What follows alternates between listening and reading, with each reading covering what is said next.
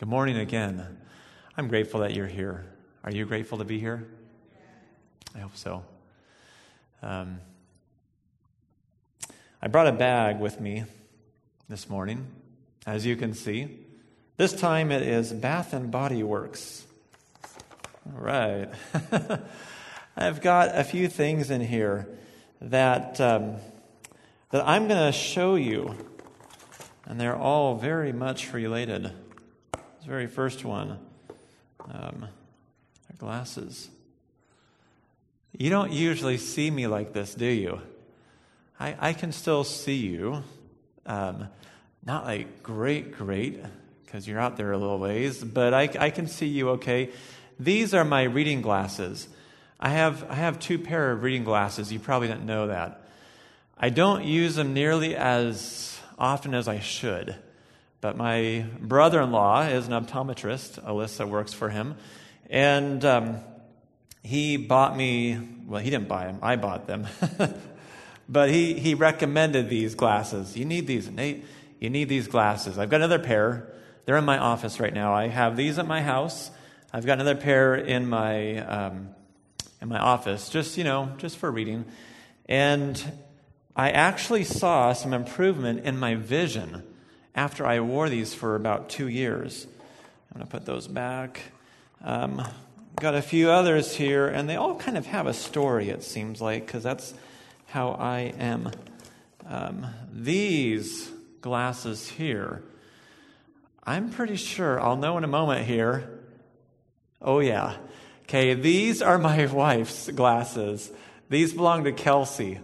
Uh, she, so she actually had surgery on her eyes, I don't know, a few years ago, um, again, because my brother in law is an optometrist. We were able to have a surgery and uh, corrected her vision. And that has been wonderful. So, no more contacts, no more glasses. These are some of her glasses, one of the pairs that she owned. And I, if I put these on, I cannot see you because honestly, my wife had terrible vision. Um, we were, when we got married, she was just, our, our prayer was, Lord, may our children have Nathan's vision and not Kelsey's vision. so far, God has answered that prayer. Um, these glasses, my daughter gave these to me to, to bring this morning. These are her sunglasses. Uh, the probably good. probably don't look as good on me as they do on her. Um, Okay, and then I've got these glasses here. These are these are vintage. These are from Kelsey's grandma. She's with the Lord now, been with the Lord for a while. These are, are truly, like, these go back to uh, 1960s, you know? Like, this was a style back then, okay? This isn't just a wannabe this is like the real thing, all right? These really um, are pretty cool and special, and I just have to make sure I take really good care of these. Because um, they, they do. They are in a spot in our house which is with other vintage stuff. All right, there's some Coca Cola bottles up there. Uh, come by our house sometime and we'll have to show it to you. All right, then I've got, um, let's go with these next. Happy birthday to you. this is our, our birthday glasses in our house. Um, if you got a birthday, then you got to wear these glasses, all right? So I got my birthday glasses on. And I've got one more, one more pair I brought this morning. Um, it's, uh, we're getting close to, uh, this is close to winter, right? Christmas is just around the, the corner. It's beginning to look a lot like Christmas. So, this is uh, my Christmas glasses. Some snowmen, at least. That's snowmen. They're not really Christmas, but uh, it still is winter themed, you know? I was, I wanted, we used to have, you know, those really big, like the dorky pair, you know, like, like those. We used to have those, and I couldn't find them anywhere. I looked all over the place for them. Where'd those go? And I'm sure if I would have gone to the Dollar Tree, I'd probably find a pair there. Um, but it was, Dollar Tree was closed when I was looking last night. And I knew that, well, church starts before I can get to Dollar Tree, so I can't get there beforehand. I thought about even posting it on Facebook to Kingwood. Anyone have those giant glasses? I, actually, anyone have a pair by chance? Well, good thing I didn't ask you all because you didn't have it. Okay. well, this morning, um, my, my question for you is, is just simply perhaps rather obvious, and it's how's your vision? How is, how is your vision? How are you seen? With what perspective are you seen? Um, are you seeing things from a strictly a human point of view? Um, don't wear those, okay? I guess if you need to, go ahead. are, you, are you seeing things strictly from a human point of view? We bring a human perspective to all of life. But we need to go beyond that human perspective. And we really need God's perspective. God, give me your perspective to see with your eyes what you have. Um, are you getting caught up in viewing everything around you from your own perspective? Whether that's COVID, or whether that's the election taking place this Tuesday, do the best you can to view things through God's perspective. God, how are you seeing this, Saul? How do you see this? This morning, I invite you to take your Bibles and turn with me to the book of 1 Samuel. This is where we're at. We're working through the book of 1 Samuel. Our theme is transitions. Transitions um, that took place in the book of 1 Samuel, but really transitions also that take place in our life. So, 1 Samuel chapter 16. And we're going to look specifically this morning at verses 1 through 13. But if there's time, I will just reference the last part of 16 as well. 1 Samuel chapter 16. And we're like we typically do. I just want to work through this together, and we're going to just take our time stopping along the way. So, my subtitle, if yours is similar, it says this says, Samuel anoints David. Samuel anoints David. So, 1 Samuel, verse 16 or chapter 16, verse 1, it says this The Lord said to Samuel, How long will you mourn for Saul, since I have rejected him as king over Israel? I wanted to stop there. The Lord comes to Samuel and says, How long are you going to continue crying, mourning, weeping? How long are you going to mourn over this rejection of King Saul? How long are you going to do this? In a sense, don't you think you've been mourning enough? Don't you think it's time to refocus yourself? Don't you think it's time to move on? Don't you think it's time to see things as I see them? How long, Samuel? Now, isn't this interesting? This is Samuel that the Lord is speaking to here. Samuel's a godly man. Everything that I have really, not everything, most everything that I've seen so far is just, wow, Samuel, you set a good example. I love this. But here, Samuel, eh, we have this sense of, okay, he was human. He was a human being. And he kind of got focused on the wrong thing. He was focused on Saul. God had rejected him as king, and yet this bothered him. We can easily put religious leaders up on a pedestal and, and hold them too high. We, we shouldn't do that. We need to remember in this case that Samuel was a human being just like you and me. Now, I understand that for him to have conversation with God as he did was quite spectacular. I'm not downplaying that. But he was also a human being. And there were times where he saw things incorrectly and he got focused. He became focused on Saul. This also shows me that Samuel and Saul must have grown close together. I think there was this relationship that was developed. And even though there's this part of, I know that Saul is not the king, still, we read last week that there was this, well, Saul, if you would have followed the Lord, the Lord was going to use you. And so I think there was this part of Samuel that was longing for, for Saul to get things right. Come on, Saul. And the Lord had to speak to him Samuel, how long are you going to mourn? My plan has not been thwarted by this. Come on, Samuel. Let's move on. So let's read on and move on ourselves here.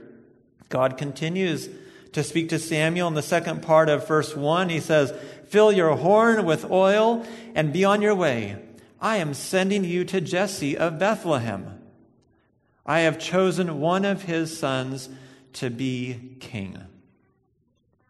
So he's saying, the Lord is saying, okay, Samuel, I want you to stop mourning because I'm going to send you on a mission.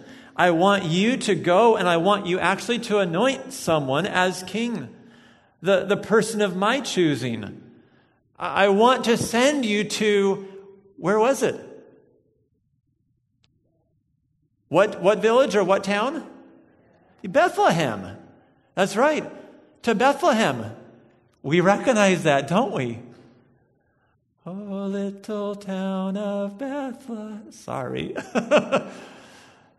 try that. I won't even try that one again. Oh, little town of Bethlehem. This is, this is the same Bethlehem.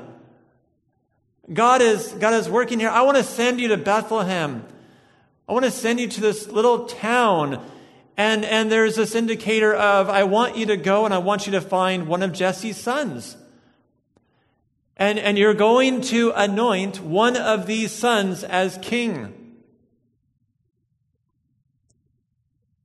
Again, I love how God does things, but if we get so stuck on our own perspective, if we have such tunnel vision, we can't see what He's doing. God is choosing this little town. I want to send you to Bethlehem. I have my chosen one there. I want you to anoint someone over there, someone of my choosing over there. Step back a thousand years and we see the perspective, the greater perspective of God, where Jesus the Messiah comes from the lineage of David, born in Bethlehem. Again, if we have just tunnel vision, we get stuck. God, what are you doing here?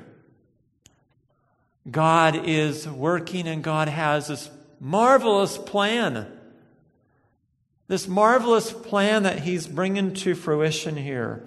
Verse 2 But Samuel said, How can I go? Saul will hear about it and kill me. Saul is, if, if I go, Saul is going to kill me. So I need to be really careful here that I don't overread or what I'm going to say, I want you to know that I'm saying carefully here because I'm reading in between the lines. But it really, what I gather is that Samuel really has this affection for Saul. You don't mourn for someone you don't care about. So he cares about Saul. And yet, what's going to happen? What, what is Samuel's concern if he hears about it? I'm a dead man. He will kill me. Now, Samuel is old, very old, but his concern is if Saul hears about this, he will kill me. And we might think, well, is, is it just a figure of speech? I don't think so. I mean, I, I know that we use this language as um, kind of figuratively. If you dare touch those chocolate chip cookies, I'll kill you, right? You know, I'm not really going to kill them. It's just like, you're dead meat. I think this is a lot more than that. You look at just the chapter before, you look at who Saul was. Saul was ready to kill his own son, Jonathan. They're in battle. Jonathan unknowingly takes some honey and eats it. But Saul has made this policy, this rule you cannot eat. And Jonathan unknowingly does. And, and the, the, the soldiers are like, oh no, you're going to die. And Saul was ready to take uh, his own son's life. Well, if that's the case, so be it. I, what I'm getting at is I think that Samuel's being serious here. And if that's the case, then here's where I'm going with this. If you are in a relationship with someone where you cannot be who you truly are, that's unhealthy. That's unhealthy. I, I think that Samuel, a good, godly man, was in this relationship with Saul where he feared that if I do what God wants me to do, that's not going to sit well with Saul. And I'm saying if that's the kind of relationship it is, that's an unhealthy relationship. But and, and, and please hear me on this. I am not suggesting that you can just go and live however you want. Like you can just go and live a sinful life. If that's the case, you need a friend who's going to call you out on it. You need a relationship where that person is going to call you out on it. But you know what? Sometimes we have relationships where we feel like, I cannot be authentic. I cannot say what I'm actually thinking. Because if I say what I'm actually thinking, it will sour the relationship. Have you had a relationship like that before? I have. I have had a relationship where I have had to sugarcoat everything. I've had to think about how I say everything because if I know if I say it wrong, my superior will turn on me. That is unhealthy. I think that Samuel, as much as he cared for Saul, I think he had a relationship like this with Saul. He's going to kill me. So what does the Lord tell Saul or what does the Lord tell Samuel? The second part of verse 2, I know we're moving slow here, it will pick up. The Lord said, Take a heifer with you and say, I have come to sacrifice to the Lord. Like if, if you do this, this is just going to make sense to Saul. I need to do this. I'm going to sacrifice to the Lord. And if you say this to, to Saul, the, Saul will understand this. So, verse 3 invite Jesse to the sacrifice, and I will show you what you are to do. You are to anoint for me the one that I indicate. Samuel did what the Lord said. When he arrived at Bethlehem, the elders of the town trembled when they met him. They asked, Do you come in peace? Interest, interesting. I, I think that just the very presence of Samuel seems to be a commanding type of presence. Because he comes to these people, and what's the response? They trembled. They're trembling. Had they heard about what Samuel had done not too long ago? So if you look back at it's it's gross. But I mean Samuel just he he takes King Agag and he kills him. Had they heard of his response? And were they trembling for that reason? I, very possibly. Whatever it was, they see Samuel and they are afraid. Oh no, this, this could be terrible. And so their very first question is Do you come in peace or not? And, and how, does, how does Samuel respond? Verse 5, he says, Yes, in peace. I have come to sacrifice to the Lord. Consecrate for yourselves and come to the sacrifice with me.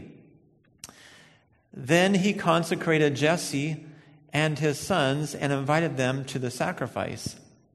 Verse 6 When they arrived, Samuel saw Eliab and thought, huh, surely the Lord's anointed stands here before the Lord. But the Lord said to Samuel, Do not consider his appearance or his height, for I have rejected him. The Lord does not look at the things man looks at. Man looks at the outward appearance. The Lord looks at the heart. Then Jesse called Abinadab and had him pass in front of Samuel. But Samuel said, The Lord has not chosen him either. Jesse then had Shammah pass by. But Samuel said, Nor has the Lord chosen this one. Jesse had seven of his sons pass before Samuel. But Samuel said to him, The Lord has not chosen these. Pause there. So I asked um, a few gentlemen to come up and help, and I'm coming up at this time here, all right? So the guys, um, but we're going to have, have you hang on just a little bit here, okay, Zayden? I'm going to get to you, okay? All right, gentlemen, just come on up here, and if you would just kind of put yourself up here. This almost feels a little bit like Cinderella, all right? it's almost like uh, trying to figure out I've got a glass slipper here, and which foot does it fit on? All right, so I've got now, I have six guys here. Um, one of the guys had to, had to back out, um, and it's been back and forth, but uh, we're just going to assume that there's seven up here, okay? So remember that, that Samuel, as he's going, he, he's first just kind of mourning. Like there's this, like, ah, mourning for, for Saul. And the Lord says, almost in a sense, would you get over yourself? You know, would you get over yourself? Would you move on? Would you learn to see things as I see things? I have someone. I've chosen someone. I'll make this easy for you. Go to Bethlehem. I'll make this even easier for you. It's one of the boys of Jesse. I'll make this even easier for you. Samuel, I will tell you which one. And so, you know, so Samuel looks and he sees them. And, and he kind of, his response, I think, is, I'm reading between the lines again, but I'm like, okay, I, I could, yeah. Oh, this is making sense. Yes, I mean, like, these guys look good. Wow. Lord, uh, this, this may, what? I mean, check that out. Whoa. Wow. Certainly, it's, it's, yes, it's going to be one of these gentlemen here. I can see it. Whoa. I mean, look at the height here. These are buff guys, macho. This is looking good. Yes. And, and, you know, the very firstborn passes by. And, okay, this, this is it, right? I mean, like, like this, he would make a good, this, good king. You know, I mean, like, facial hair and all. good, nope, that's not him. You know, well, okay, certainly, it's a, it's Abinadab. It's gonna, nope. You know, and, and it's just through them all. And, and it's just, no? Well, well, which, I've already gone through them all. I have, I have looked at them all. And, and in this passage, we have these words here Samuel, my vision is different than your vision. You, in a sense, for me at least, Samuel, you're a godly guy, but even you're seeing this wrong. You need God's vision. You need to see things as God sees things because God's vision is different. It's different than your vision. God doesn't look at the outs on, on the, on the uh, outside. God is not impressed by the height of the man. God is not impressed by his physique. You know, as buff as Jesse's boys are. Wow! Yes! But no, God is not impressed by that. God is looking at the heart. God is after the heart. Samuel, you need to view this completely differently. And so, guys, stay up here a little bit longer. Thank you very much for doing this. it, it continues, verse 11. I, I love the question that Samuel asks Hey, uh, Jesse, are, are you sure you don't have another kid? like, are you sure you don't have another boy? Because, I mean, God told me that, that one of your boys is supposed to be king, and I went through each of these. And each time I, I was thinking, certainly. I mean, it's, it's going to be yes. And, and God said, no. And I was, yes, no. It's got to be. Oh, come on. No, he's wearing a Batman sweatshirt. Nope, it's not him. You know, I mean, just come on. but, but I went through all of them. And we're, we're still, you, God said no. So Jesse, are you sure? Did you like forget? I mean, I know you got a lot of boys. Maybe you forgot that you have another one. And, and Jesse's response, well, there is still the youngest. Jesse answered, but he's tending the sheep. Uh, I mean, he's like, he's, you know, smaller, a little bit scrawnier, and, uh, and, and he's just, he's the little guy. Now, when, if you were a sheep herder, that was kind of like the way of saying, like, this is not a very important position. Like, people of um, unimportance are the ones that tend the sheep. And, and so there's, I think for Jesse, it'd be like, if you're after a king, I can guarantee you it's probably not, not the youngest out in the field because that's like bottom of the, the, the totem pole. I mean, like that is like, and, and he's just a little kid. But Samuel, so he, um, Samuel said, uh, Jesse, send for him. We will not sit down until he arrives. We're just going to wait here. All right?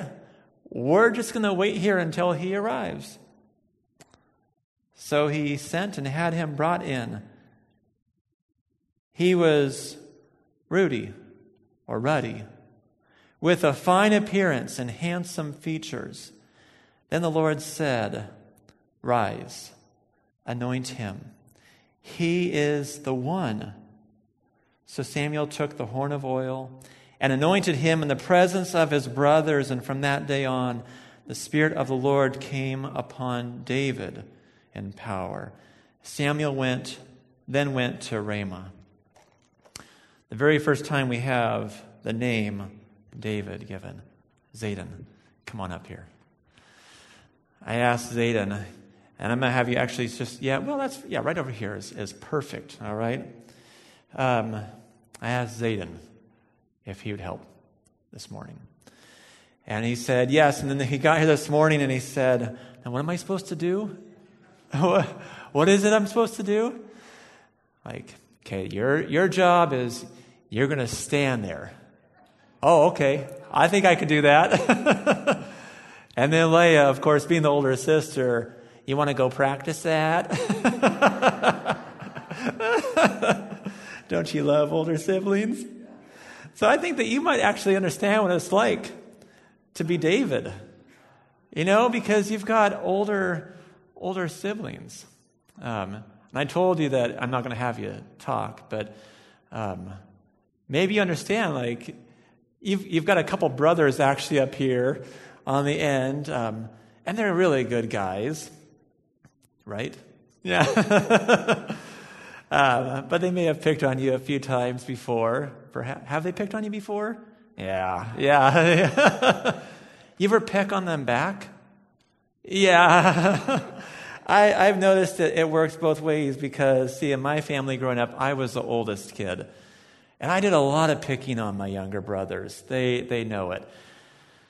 But they also picked on me. And now, now that I'm like, now that I'm the smallest in my family, see, there's hope. There's hope, okay? and, and now it's like, oh, uh, sometimes what goes around comes around. So this, this passage tells us that, that uh, David was ruddy or Rudy. I didn't look it up to see, but I, I, did, I mean, I know what it means. It means red. It means he was red. Are you red? Your cheeks getting red right now? Are you embarrassed? I, you know, we don't really know exactly what made him red. it could have been that he was a redhead. Um, a lot of scholars actually say that David was probably a redhead. I don't know. You know, I was trying to figure out, like, with ethnicity and stuff, like, is it possible that he was a redhead? It's possible. It, it was a very much a rarity, but it's a rarity no matter what.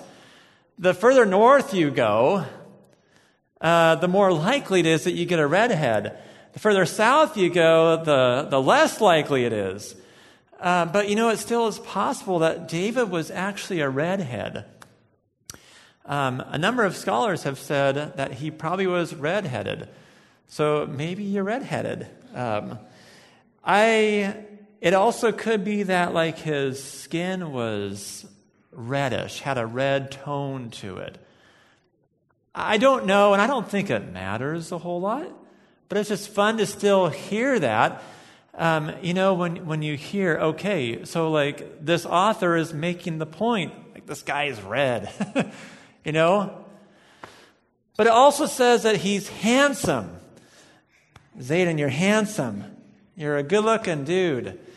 Um, this, now, I, I hope this doesn't come across as any kind of insult here to you. I don't mean it. I like you, Zayden. You're good friends with, um, with Carson.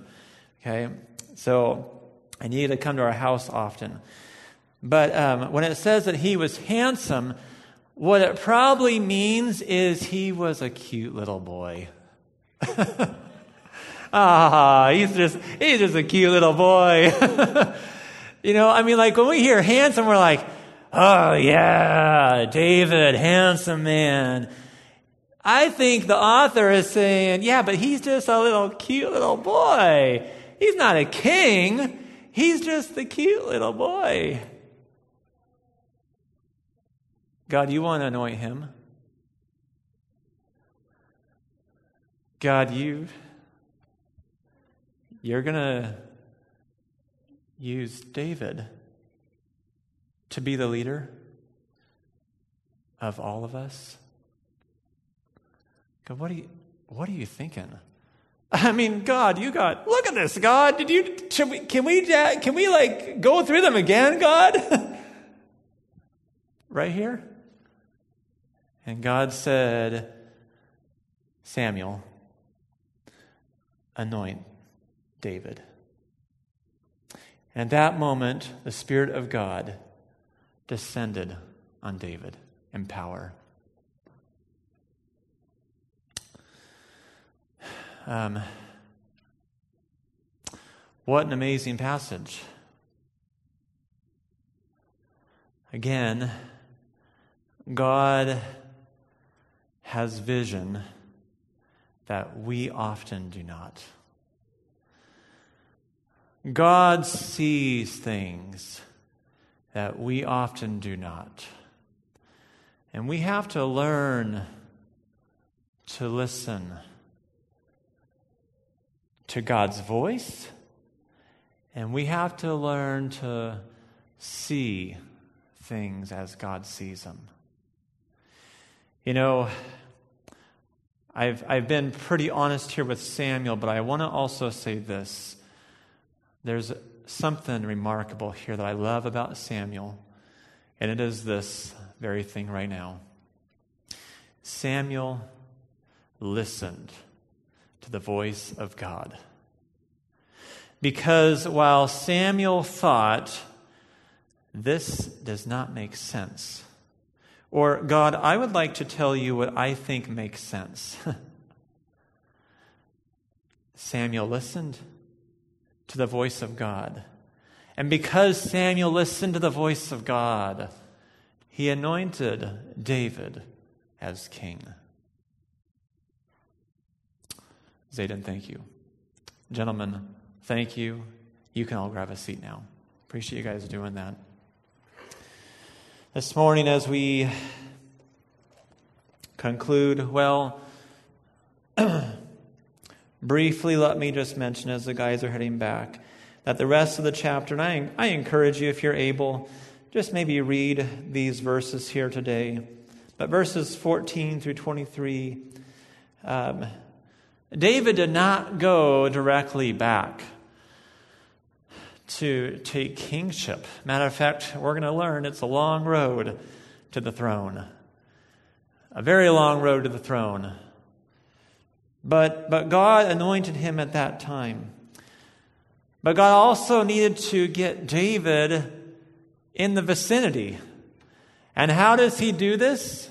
Well, we're told that Saul becomes really bothered by an evil spirit over and over again.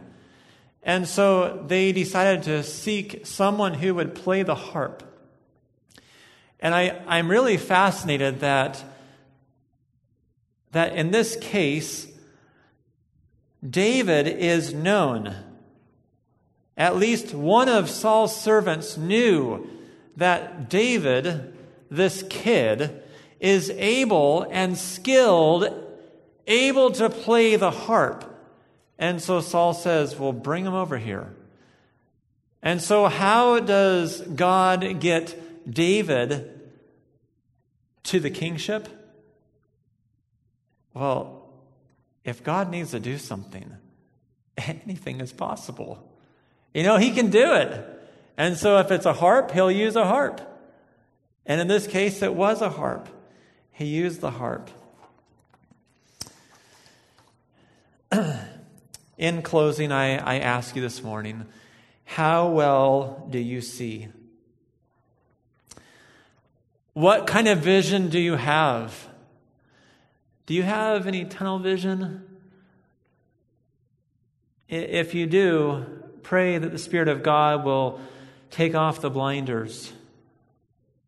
I think of a horse, you know, that has the, the blinders on it. That's for a reason. I believe that if you have blinders on this morning, God would like to take those off.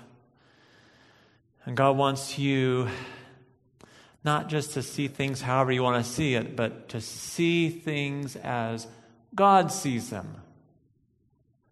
God, what are you doing right now? God, you are moving. How are you moving? God, we have an election coming up this week. There's going to be almost guaranteed turmoil in our country. It's just going to happen.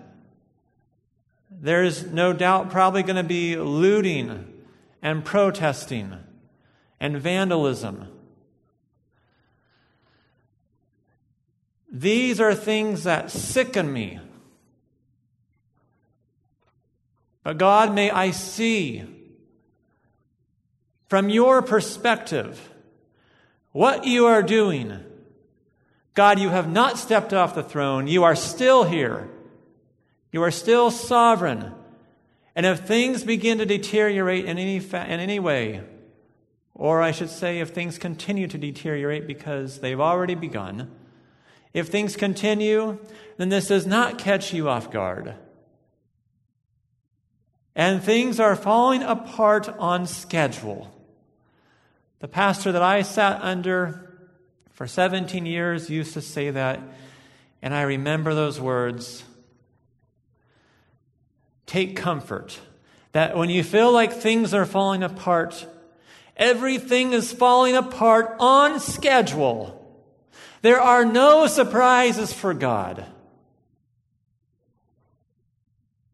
Surprises for us. But may we learn to see as God sees. With His eyes, God is moving, God is working. God longs to know the heart. God longs to know your heart. God is unimpressed by how we adorn our bodies. He wants to know what's going on inside of us.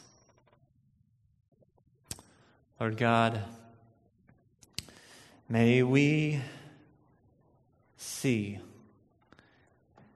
with your vision.